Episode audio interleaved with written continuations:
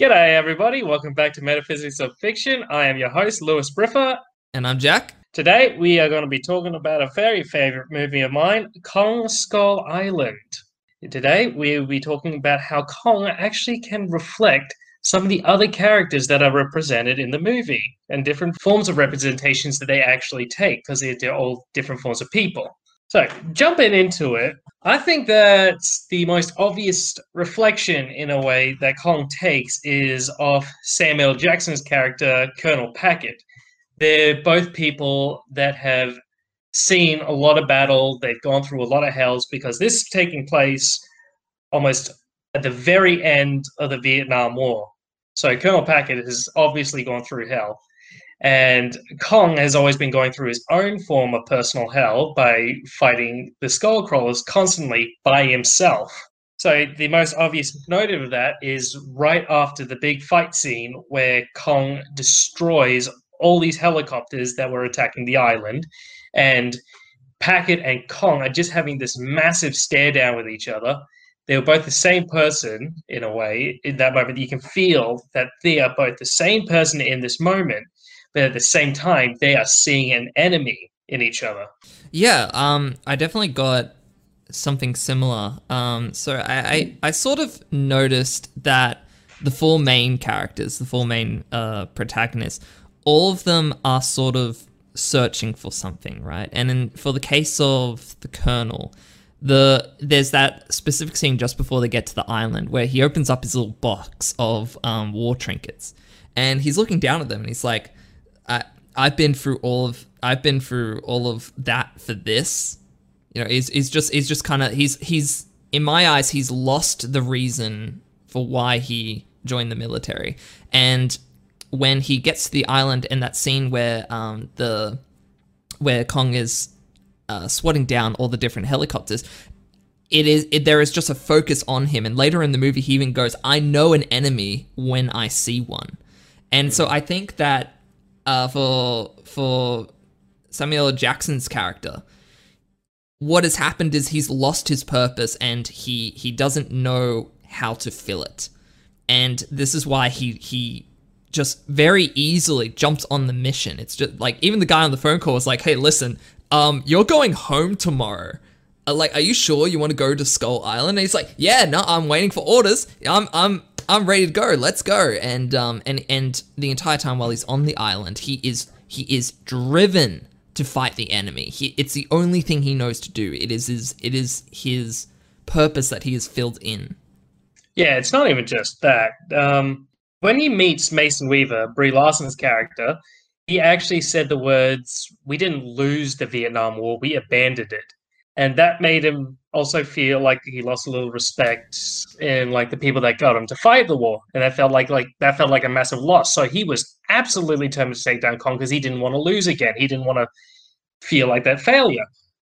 Yeah, his his enemy was taken away from him. There's also like a little bit of history around that, like because during the Vietnam War, the Americans were um, they they essentially pulled out because of um, uh, political disputes happening on American soil and yeah. whether or not they should or should not be in Vietnam. And so they pulled out from the Vietnamese, um, from the from the uh, yeah from the south side.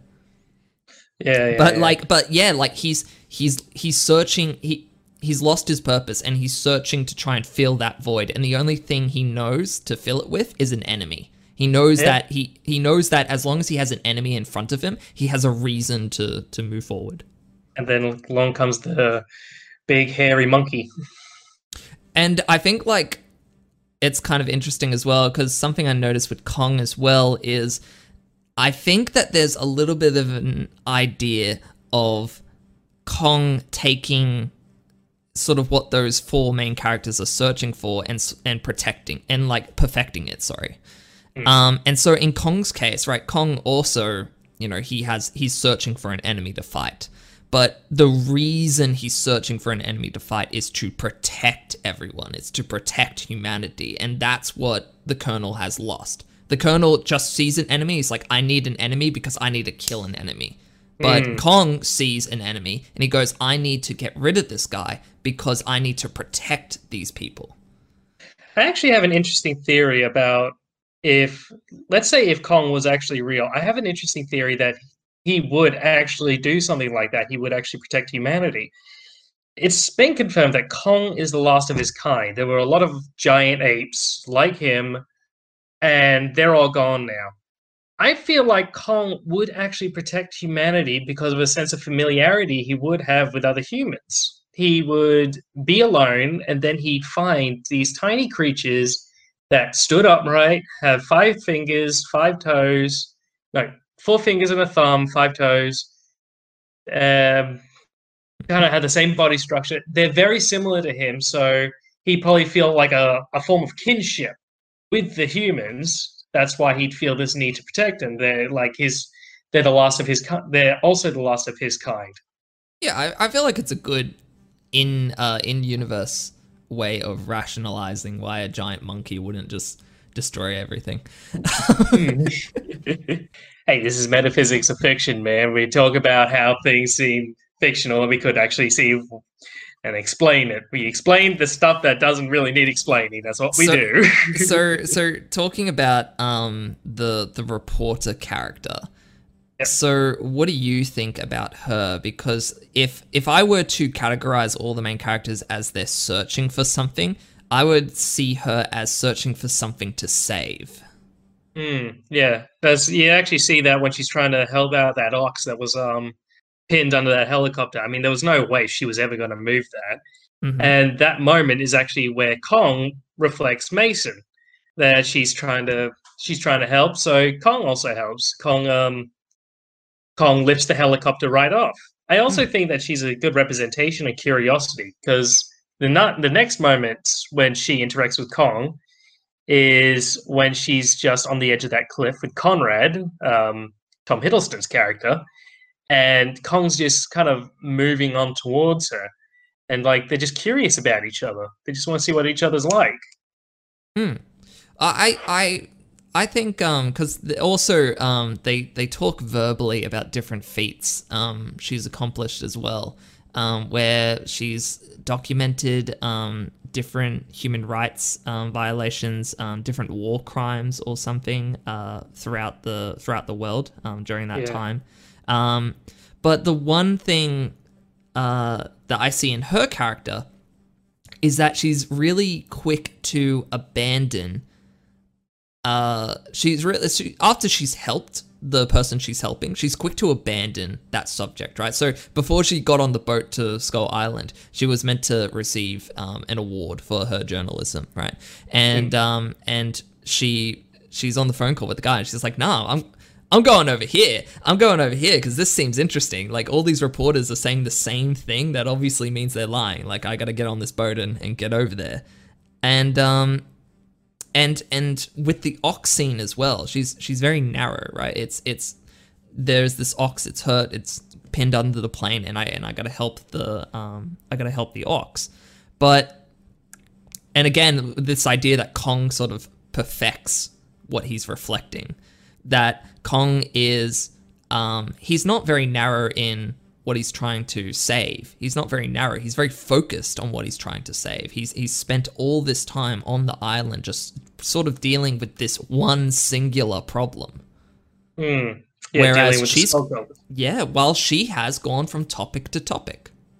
Well, you kind of want that type of um that type of personality trait in a journalist. One that's just that doesn't think that well, here's my story. I'm going to focus on this for the rest of my life. You got to get to the next one once I've dealt, dealt with this one. So mm. yeah, you hmm. got to look at it kind of like that. So, it kind of makes sense. Mm. Yeah, true. But I mean, you know, she could have pursued. Um, she could have pursued the different uh, places she's been a little bit longer. She's could she could have stuck with it a little bit more. Um, mm. But she sort of ne- she nearly leaves it every time it's about to be completed. At least in the verbal feats, like we don't actually get to see much of that part of her, other than her developing photos. Um, yeah. But verbally, this is what I got from her character and her story. Yeah.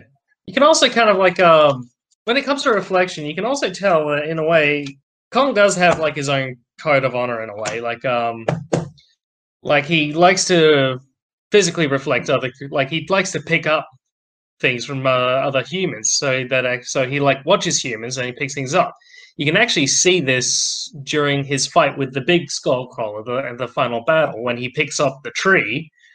He li- he actually picks it up and rips off the twigs like he's drawing a samurai sword, like the guy at the very, very, very start, the Japanese guy from World War II that landed with um, John C. Reilly's character.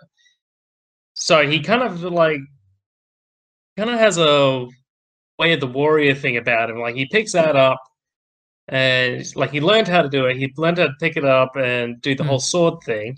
And it also kind of reflects like a way of honor from the um, from all the soldiers, from particularly that uh, Japanese guy, because the fact is the Japanese hold honor, the idea of honor, very highly. And Kong didn't really have to help out these particular humans. He's putting his life on the line against this creature. And he's going to keep fighting it, even though he could just let it go, kill the humans. While In, in he's fact, wrapping up a those humans not only a couple hours ago just nuked him with napalm. Yeah.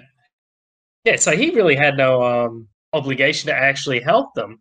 He just did it because he has his own sense of honor. He feels like he's got to protect these guys. Yeah, and I, it kind of fits into the archetype of um, of the warrior monk, right? Mm. Um, so uh, the in in sort of the Eastern tradition, there's there's these different sort of archetypes that go in a cycle, and one's like a warrior, one's a monk, one's a priest, one's a a, a um a uh, what's it called? Uh, a philanthropist or, or seller, um, a a commerce kind of guy. Um, Yeah, I know what you're talking about. um yeah and um and and you know as a, another example of like a warrior monk would be the jedis from star wars. They're warrior monks. They're they're people who have a code of honor. Like they're they're, they're trained soldiers but they have a um they have a philosophy. They have a a a code they live by. Um and i i think kong reflects that uh, quite Oh, a bit yeah, as well as, as a kind of warrior monk. Yeah, definitely. That actually does make a lot of sense. Another piece that Kong reflects was that downed soldier, the one that was in the big helicopter and gets separated from all the rest. So he has to wait there for everyone else to get him. That's that moment when both he and Kong are in the lake and they're just kind of washing off their battle scars. And um, they really do kind of, they really reflect in that moment because the fact that they are both two people that don't want to fight anymore. They just want he just want the soldier just wants to go home to his kid and because he was all ready to go home. He had his new job lined up, he had his son waiting for him, he had his wife waiting for him. And Kong just wants to just mosey around the island. He just wants to be sa- he just wants people to be safe. He just wants to he just wants to be at peace. So that is actually I really like that moment. And because it really does show how hard Kong actually has it, and that he he really just wants to he just really wants peace. He just wants to eat his giant squid. Yeah, well, I mean, they're, they're very on the nose with the reflection in that scene because um, they, they they both they both uh, put their finger in the water in, in the same way, and they and they both Mm. satisfy themselves in the same way. Yeah. Um, and, and yeah, there, there's there's definitely that overarching theme of just an isolated soldier. You know, they're they're they're just stuck there by themselves, and they have to fight it out, and um and that's and that's what they have to do. Uh, they, Mm. they can't do anything else. Uh, it won't let them. It, it literally won't let them. Like with Kong, the octopus just comes out of nowhere, you know. And the skull, uh, the skull crawler, I think they call it, because the skull crawler comes out of nowhere for, Yeah. uh, for for, uh, the soldier. Oh yeah, that well that part. Like I remember seeing that in the when I first saw it in the theaters, and it just comes at you, and it's like, and that was like right after that giant centipede in a log thing, and that was like, I'm still wondering what the heck that was all about. I mean, why he just takes a couple of shots and walks off? The, the lug was sleeping, and it was like, oh man, like you know, why are you sitting on me? And then just walks away. It- it- I why are you think, I think me? Why are you I think it's implied that's where the the the skull crawler um uh, got him. Um, I think that Yeah. it, ran away because because hear he turns around as well and he's sort of like a little bit like afraid and shocked. Yeah, we probably didn't get far. Um, because in fact, I remember um, I remember reading a comic for Kong Skull Island, and they described the skull crawlers as a type of creature. There's a word for it. I can't remember what it is, but it's a creature that actually has to keep on eating. Like it can't stop eating, otherwise it could actually die. Like its metabolism continuously goes and goes and goes. It keeps going, so it is constantly burning off fat. Mm. So it has to keep eating. So that pro- they probably didn't actually get far.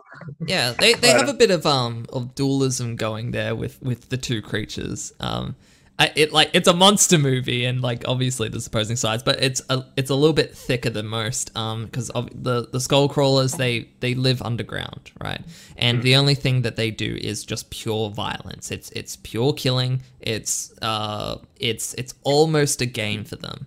Um, where Kong is, um, you know, on top of ground, um, and usually there's there's the difference in mythology in terms of the underworld, um, chaotic, uh, violent, um, uh, dark, evil, things like that. Um, Yeah. In where fact, we actually we actually hear that from um, John C. Reilly's character Marlow when he uses the line, "He got Kong, he's God around here, but the devils live below us." I Yes. love John C. Reilly's character. He was cool. I mean, I I kind of like there there was a moment in the movie where he starts talking. I'm like, oh, so you're the character that explains everything to me. like, like, I, I couldn't think of a I can't actually think of a reason as to why he would be there and alive. Like, it was confusing having him there. Um, Well, of course, you always need that character to explain everything because he's not actually explaining things to the other characters. He's explaining things to the audience. yeah, there were there were there were a couple of times where I was I was sort of taken out of the movie and I was like, oh, they're speaking to me. yeah. Um, so, uh, what about Magneto? What's that's got to do about anything about Magneto? because he's he's the guy that plays Magneto. I I don't know any actors' names. Uh, by the way, I know no actors' names other than Samuel L. Jackson. Uh, John C. And- Reilly never played Magneto. I mean, it, no, isn't he? Ma- yeah, he's Magneto in the um in the X Men movies. No, he's not. That's Ian McKellen and Michael Fassbender. So they must look exactly the same. Then, my God. All right. So Which I, I know none Are you talking I- about I the old swear. Magneto or the young Magneto? the young Magneto. That's Michael Fassbender. Wow. So I literally, like, he looks exactly the same to me. He looks nothing like him. He looks exactly, and he sounds exactly the same. It's that same British accent. He's not even British. John C. Reilly's full on American. well, well, well. So, what do you think of that character, the Hunter? Then which which hunter? Um, you know the uh, the tracker. Um, oh, Conrad, Loki, right? Tom Hiddleston, the good-looking. Wait, hang on. Are you talking about Tom Hiddleston looking like the I'm- guy that plays I'm- Magneto? I'm talking about the guy they find in a bar in Korea Oh, or I thought you were. I thought you were talking about the guy that um. I thought you were talking about that World War II guy that crashed. No, of course Yeah, not. I- It's okay, so that make that mistake makes a lot more sense to me. Okay, so okay, that's where okay, but still, that's not Magneto. That's Loki. He looks, Loki from the he Thor looks like. Magneto. I didn't listen. I actually, I actually don't like the Thor movies so much. I completely forgot that that's Loki. Yeah, that's right. That's right. Hot take three, coming here. three, I don't number like three. Thor. I get number three. I don't like either. Number one was gorgeous. I don't like one. I don't like two. I don't like Ragnarok. I really hate Ragnarok. I don't like any of them. Anyway, anyway, So, what do you think of Loki? I liked Loki's character, but I think he was kind of unutilized to what he was actually supposed to do. Uh, in terms of Kong or in terms of Thor? no, in terms of Thor, he was great. He Alright. performed Loki perfectly. In terms of Kong, like he was probably I felt like he was meant to be that whole mysterious warrior type of deal that has all these years behind him doing all these nasty jobs that makes him an incredibly competent guy. But the fact is that was never really explored. And I think that's also because despite all these things he does, actually this is actually now that I think about it, this is probably what he was meant to have. Like he was meant to seem like this guy. And then they actually they put him in all these situations where he's done all this crap, he's survived all this crap, and then he thinks he's seen it all, done it all, That's why he's listing all these things. That's how they're going to kill the guys when they go to see him. Then he goes to this island, and he is completely on his toes. He he he knows he's screwed because how the hell can anybody know how to live on an island with giant apes, big skull lizards, giant oxes, and the sword birds? God, those things creep me out. So I um I understand your confusion cuz I was confused up until the end of the movie as well because if I had to categorize him as um as someone who's searching for something then he's the guy who is who is he's he is actually just looking for something. He's either looking for something for I couldn't decide as to which one it was. He's either looking for a way to escape or he's looking for something to search. He actually doesn't have meaning in his life. Mm, and yeah, you can kind of tell this you can kind of tell this in a couple of scenes where um where he, one he talks about how he's talking about um his dad and he's talking about how you don't really um you don't really escape the war um no one really gets gets out of the war. Um Mm. and i i think that you know him being ex special forces even though he's ex special forces he's still dragged into the war zone. He's still dragged in as a tracker. And he's Yeah. still dragged into these conflicts. And he's just trying to look for a way to get out of it. And i think what the movie um either they forget about his character and they drop his arc um at the stargazing scene or they're trying to make a statement where well i mean sometimes you just can't find an answer. You can't find an answer. You can't find a new purpose. You can't find a, a way out of the situation you're in. Sometimes um, you're just going to be stuck searching. And it's it's very foggy as to whether or not you're going to get out. Well, using that logic, then then that's full on his uh, reflection of Kong. Like like as you said earlier, Kong can't find a way out. He's stuck doing what he has to do. Hmm. So technically, with Tom Hiddleston's character Conrad, he he's also stuck. He's going to be stuck in this endless cycle because he can't find his way out, just like Kong can't find his way out of his war. They're both stuck in their never-ending cycle.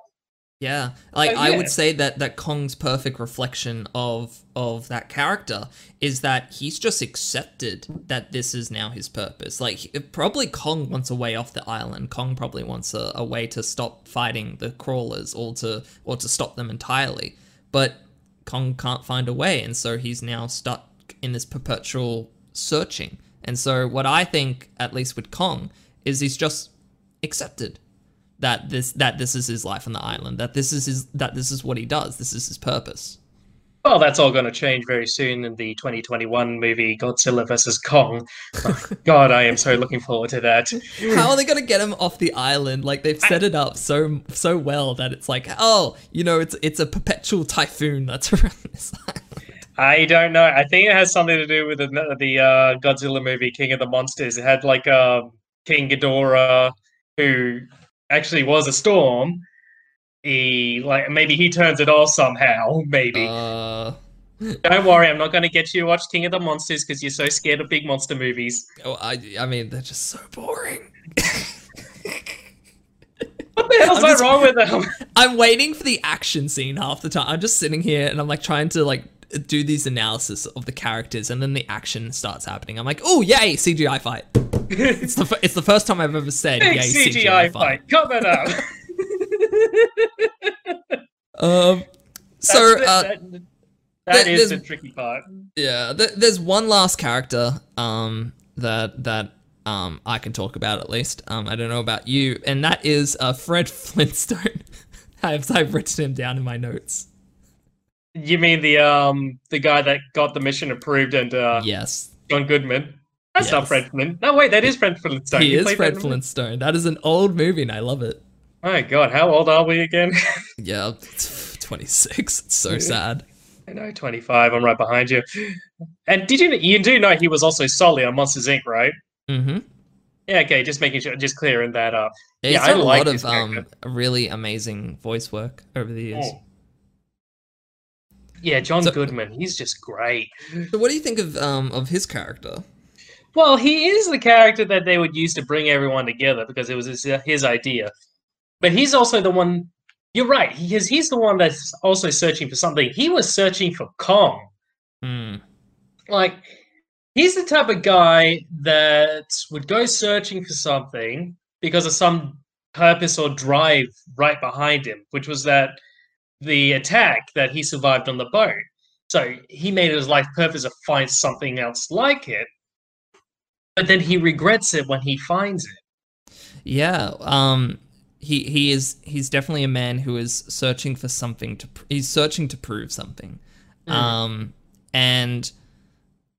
Uh, you, you can see that in the bunch of scenes, like you know when he's talking about how he was the only survivor on the boat, and he's trying to convince everyone that monsters exist and and all those kinds of things. Um, but it's it's kind of funny because um, I know I've been saying this whole time that Kong has a sort of perfect reflection of all these different characters, um, but this sort of theme of proving yourself isn't reflected at least in Kong, at least not explicitly, and I think that's um, I think that's a little bit intentional, where Mm. it's not it's not about it's not about proving yourself. It's not about proving that you're right.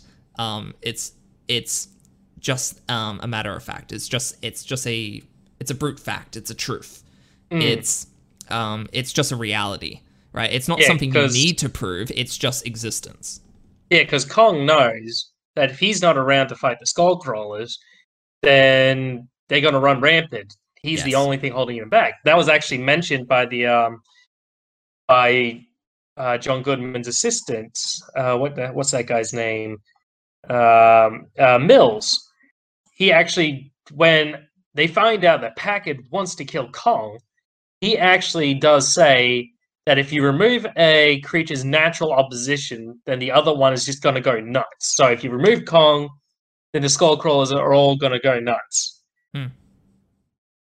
And now that uh, Kong's taken out, and then the big one comes along and almost kills Kong, and Kong manages to kill the big one by ripping out its intestines. I remember when I was in Peters saw that. I, I actually almost threw up when I saw that. I was like, oh, oh, oh, God, that's graphic and so awesome. and um, like you said, it's a matter of fact. Kong has to beat these guys. Kong will beat these guys because he's Kong. Yeah, he he Kong doesn't need to prove anything. It's just hi, him simply existing is proof itself. Um, him him just protecting the humans is proof that he cares for the humans. Um, it, it's it's it's nothing that he needs to go out of his way and do. It's something that is just part of him. Yeah. It's his purpose. It's his is him being a part of the circle of life. Mm, yeah, and that links and that links back into um uh into Jackson's character, um where you know his his purpose is protection, where Jackson is um has misguidingly has made his purpose to fight the enemy, which is not the same as uh, as protecting people. Yeah, in fact he outright says that. We as soldiers, we do the dirty work. The people on the other side shouldn't even know that something like this exists. Exactly. I think I feel like maybe that also could be something of a reference to the Vietnam War. That the soldiers are going to do the dirty work, and they shouldn't know something like this exists. And that that's one of his problems with the um with Mason being a photographer, because he actually mentioned that he had a problem with the camera Mm. that she was carrying, and um he actually is saying that maybe that could have been like a reference to the usage of stuff like Agent Orange during the Vietnam War. That really nasty, napalm. nasty chemical, yeah, the nasty chemical warfare that showed that he was willing to do it, but he's also willing to kind of- cover it up. Yeah, and and well, the reason why he's willing to um to cover up, the reason why he doesn't like the camera, the reason why um he he's he's a bit of an antagonist in the movie is because he needs that enemy to fight. Because if he doesn't have the enemy to fight, he doesn't have a purpose anymore. He has nothing driving him. He has no reason to be there. He looks at his box and he goes, well, "Is this really all that it was for?" He needs to keep going because if he stops, he has to face that reality. And not only that, he also probably feels like he has to win because, as the old saying goes, history is written by the winners. So he, he could pretty much make his history whatever he feels like is necessary. He can be the good guy. Yeah, and and and you know this is and this is something that you can see because this movie is is relatively um, old now. It's like five plus years old. Uh, three. Three years. Oh, really? Wow, it's more recent than 2017. I thought. well, it, it's something that you can actually see in um in the in in the boys uh, TV show, at least in the comics, the the boys comics. Um, Oh, you read the boys the- comics. it's similar to Billy the Butcher, where Billy the Butcher can't give up fighting superheroes. He needs to fight superheroes. It, it's it's Oh, his yeah. reason. It's his it's his obsession, right? And it's the same with with with Jackson's character. Um, he needs to fight an enemy, but the problem with always trying to find an enemy to fight is you just end up creating them, and sometimes you mistake the good people as your enemies. if you if Mm, yeah, that is if that is your sole purpose. Yeah, I'd um I'd probably mention a few things that probably happened at the end of the boys series in the comics, but I, I don't know if uh, anyone here actually watches the boys and doesn't Uh, want we could cover the boys one time because that, that's a very interesting series I've seen. Uh, series or comics? Uh, the comics and the series. Uh, well, the series, like, we'll again, another Metafiction another, boys. another hot take. The TV show season two, not that good. I haven't watched it yet. I've like seen clips, so so I can't actually believe you on that one, especially after reading the comics. Um, is there anything else that you gleaned from this movie? One last little bit of reflection, but it wasn't of Kong. It was during the it was during the scene where um the soldiers were walking and uh there was this little bit of a moment that I think was kind of reflective of the Vietnam War itself when the soldiers fought that giant bamboo spider. And um how it actually shoved its its leg and spine down one of the guy's throat. I think that might have been like a reference to like uh, some Viet Cong torture tactics there. That is that that that is true. The Viet um the Vietnamese uh, Cong used to uh, set up bamboo traps, so they would dig a hole. Um, and they would put bamboo shards um, in this trap, and sometimes they would put the bamboo spikes on rollers, so it would basically uh, pincushion a guy as they're going down. Um, and these traps specifically didn't often kill the person. The person was kind of like stuck there, and, and they would live for um, a little bit, sort of in pain, while uh, uh, while suffering under this trap. It, it was a very vicious trap. So yeah, there, there's a very direct reference there with that spider. Yeah, definitely. Especially when you see when Packard was shooting it to death. Like that was probably him reliving all of his moments back in the Vietnam War. Like this, like he probably saw the spider like a Viet Cong, and uh, he just had to kill it. Yeah. because it was killing his men. It was, it was, it was literally the Viet Cong as the form of a giant spider. My God, that part freaked me out. Mm. All right, yeah, I think we're going to call it there. I think that's pretty much everything I had to say. Tune in next time. We will be covering the Marvel movie Iron Man, while also going over maybe some of the stuff that he goes through in comics and other TV series. Join us next time on Metaphysics of Fiction. I am your host, Lewis Briffa. And I'm Jack Carolyn. See you next time, and thanks for tuning in to Metaphysics of Fiction. See you later. Bye.